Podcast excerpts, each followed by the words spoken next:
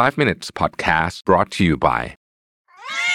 คานิวะคานิวะอาหารแมวโซเดียมต่ำและไม่เค็มถูกใจคนรู้ใจแมวคานิวะสวัสดีครับ5 minutes นะครับคุณอยู่กับโรบิน หาญอุตสาหะครับวันนี้เนี่ยผมเอาบทความนะฮะจาก Huffington Post ชื่อว่า10 Common Behaviors That Are Making You Forgetful กับ Reasons Why People Forget จาก Very Well Mind สองบทความนะมารวมกันนะฮะอาการขี้ลืมเนี่ยมันมักจะเป็นเหมือนกับมันจะไปคนจะนึกถึงว่าผู้ใหญ่แบบอายุเยอะๆแล้วถึงขี้ลืมอะไรใช่ไหม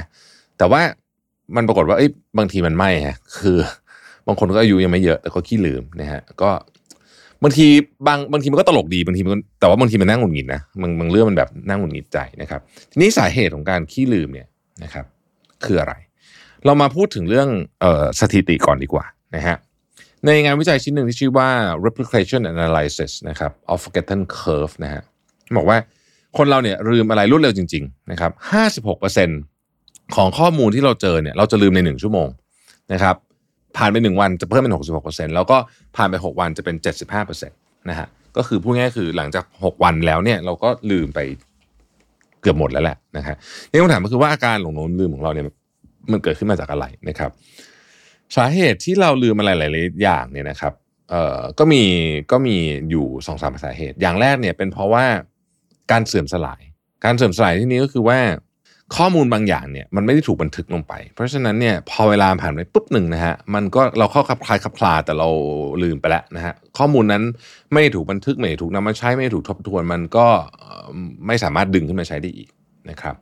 เพราะว่าสมองเราพอผ่านไปอีกเนี่ยมันก็มีอะไรแต่ไม่หมดเลยเข้ามาใช่ไหมฮะเพราะฉะนั้นอะไรที่มันไม่ได้ถูกเรคคอร์ดไว้เนี่ยมันก็จะเสื่อมสลายไปนั่นเองสาเหตุที่2คือการถูกรบกวนมี2ประเภทอันแรกเราเรียกว่าการถูกรบกวนเชิงรุกฮะนี่คือการที่หน่วยความจำเก่าๆของเราเนี่ยนะครับถูกรบกวนจนจำอะไรใหม่ๆได้ยากขึ้นนะครับเช่นสมมุติว่าเราเจอเพื่อนร่วมงานใหม่10คน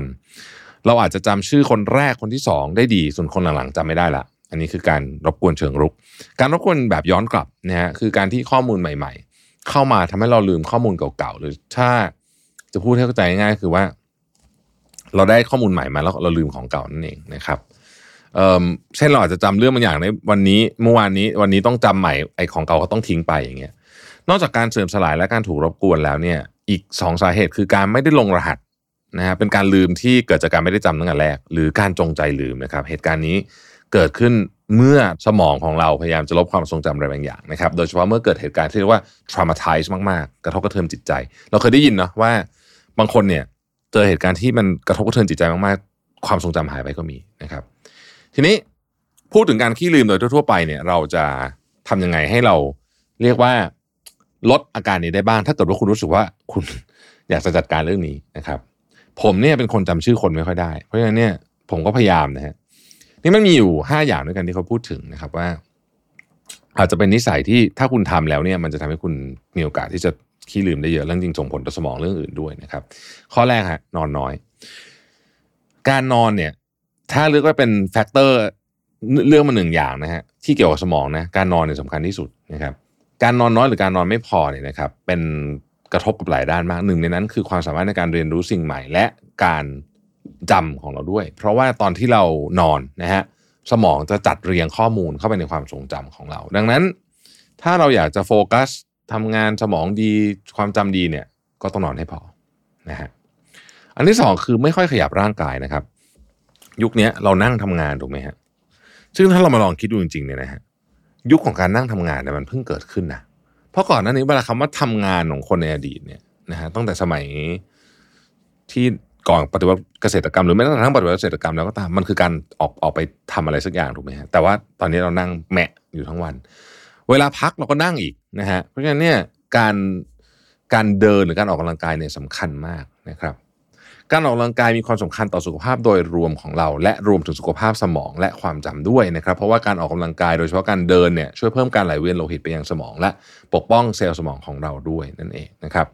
ดังนั้นถ้าไม่ทำอะไรเลยนะครับก็โปรดออกไปเดินอย่างน้อยๆวันละ45นาทีนะครับจำไว้ว่าการออกกำลังกายไม่จำเป็นต้องหนักนะแค่ออกกำลังกายเป็นประจำความสม่ำเสมอสำคัญกว่าความหนักนะครับข้อที่3คือไม่ค่อยรับสมองฮะอันเนี้ยคือเคล็ดลับ อันหนึ่งที่สำคัญมากคือเราต้องกระตุ้นสมอง